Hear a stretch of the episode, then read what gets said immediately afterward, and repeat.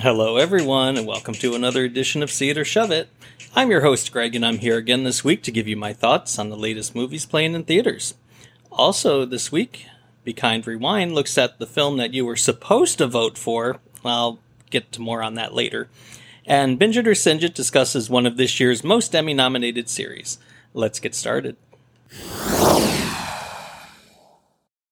For our featured movies this week, Dracula terrorizes a ship in The Last Voyage of the Demeter, a couple takes an alternative route in family planning in The Pod Generation, and an alien crash lands in a bed of azaleas in Jules. First up, the crew on a ship battle more than just the elements when Dracula comes on board. This is The Last Voyage of the Demeter. In night, it drinks our blood. He is.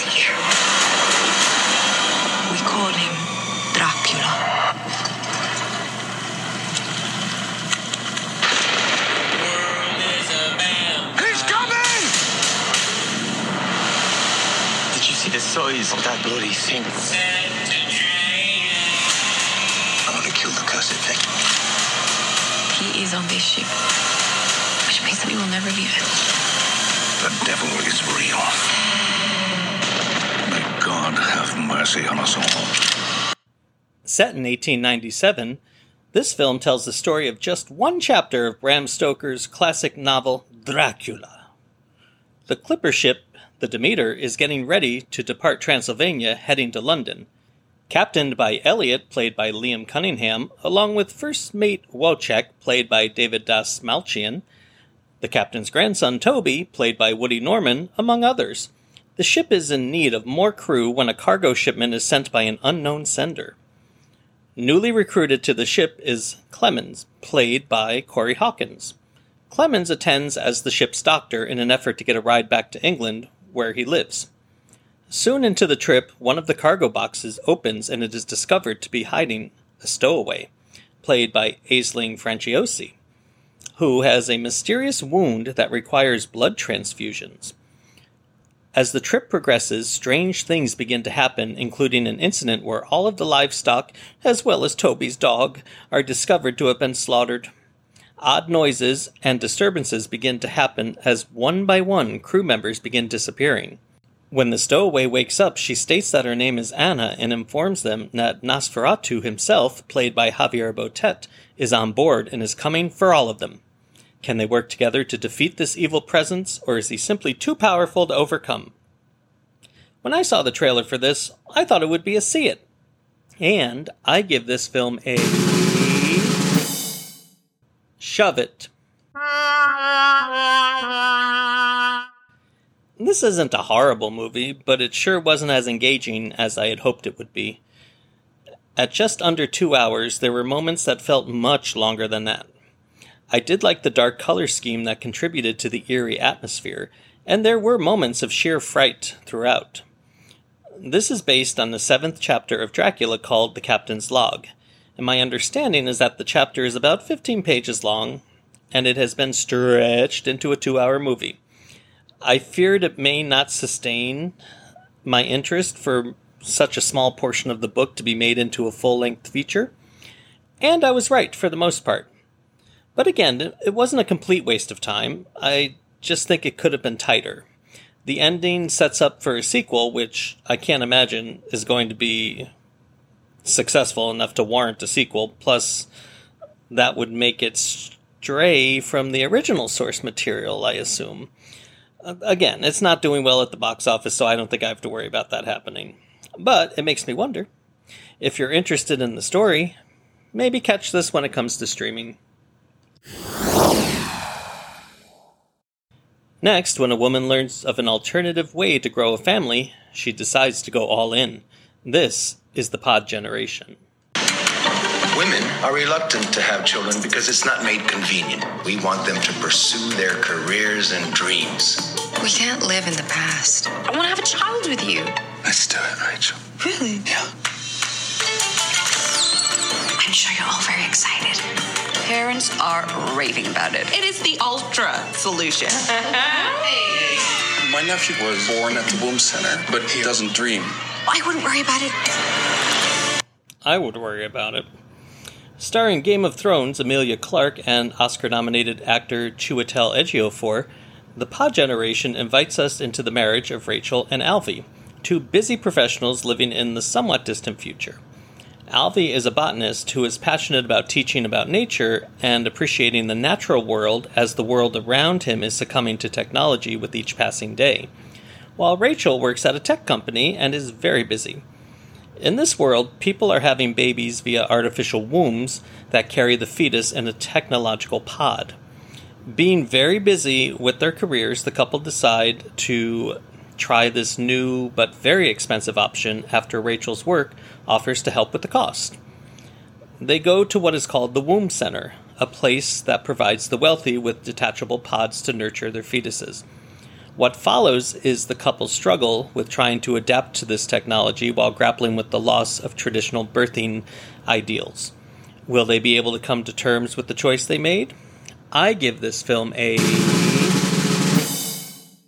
Shove it. The concept for this film is pretty interesting. The execution of it, not so great. This film just slogged along and didn't really capture my attention. It felt like it was underwritten, and there was more that could have been added to hype up the tension and the stakes that the couple had. The final 10 minutes of the film seemed incredibly rushed, and it kind of just ended without a lot of answers to the questions that the couple had faced a lot of the choices they were making toward the end as their child was being born had consequences that were threatened upon them, but the film never addressed the outcome of that. It just kind of ended. So, I don't know if that was a result of a bad script or bad editing or what, but I have some questions left over, and I don't like leaving the movie feeling like that. Clarke and Ejiofor are normally very engaging actors, and Emilia Clarke's smile just lights up the whole screen. But here they just seem to be doing it for the paycheck. This one's okay if you just skip it, you're not missing much. Next, an alien crash lands in an elderly man's backyard. It sparks a chance for redemption. This is Jules. We need a crosswalk on Trent Avenue between Frost and Allegheny. And also Oh my. A UFO has crashed in my backyard, has taken out my azaleas, and destroyed my bird bath. When you talk like that, it makes them all take us less seriously. Did you just say UFO?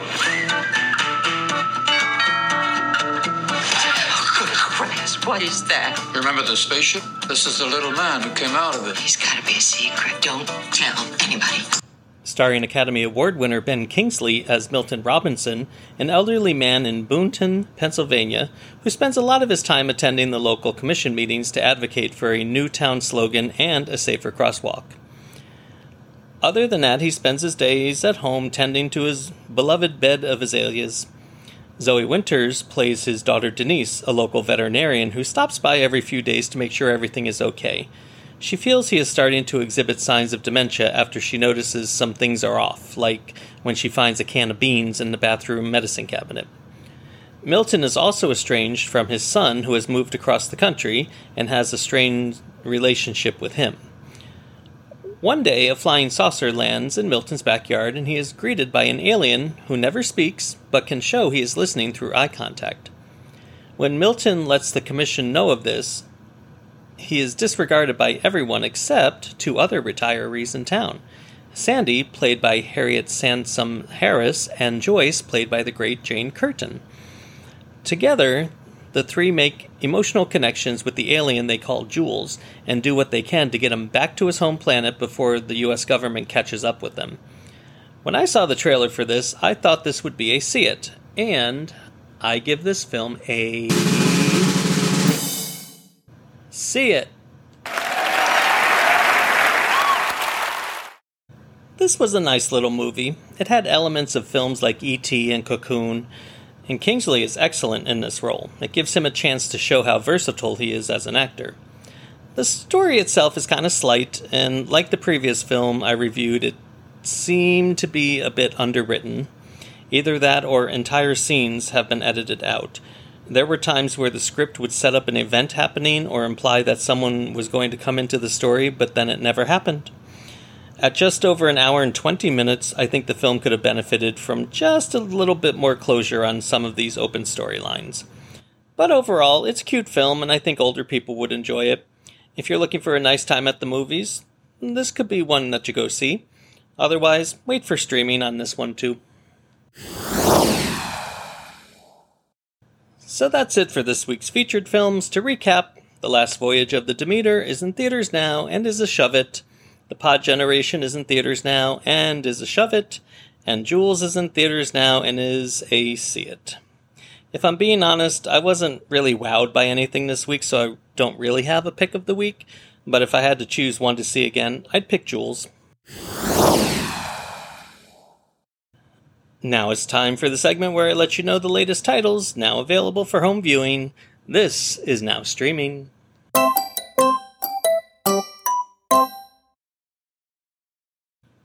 Brendan Fraser's Oscar winning performance in The Whale can now be seen on Showtime. He is great in the film, as is Hong Chau, who received an Oscar nomination as well. But the film overall was not as enjoyable as I had hoped. To hear my full review, listen to episode 49. Russell Crowe stars as the Pope's Exorcist, a film that should have been creepier than it was.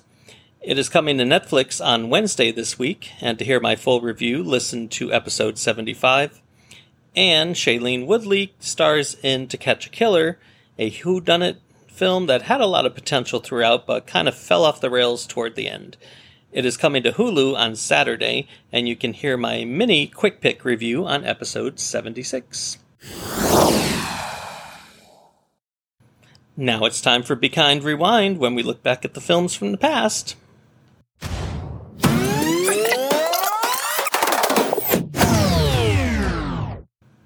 Continuing on my series where I take the 52 week movie challenge, this week's topic was a black and white film. And as I'm writing this, I realized I forgot to put the choices out for a vote. It was a very hectic week, apparently. So instead, I'm going to choose this week's film. Out of the following choices Ed Wood, She's Gotta Have It, and Paper Moon, I choose Spike Lee's She's Gotta Have It. Nola was something special. She had this amazing effect on men. Please, baby, please, baby, please, baby, baby, baby, please. Good night.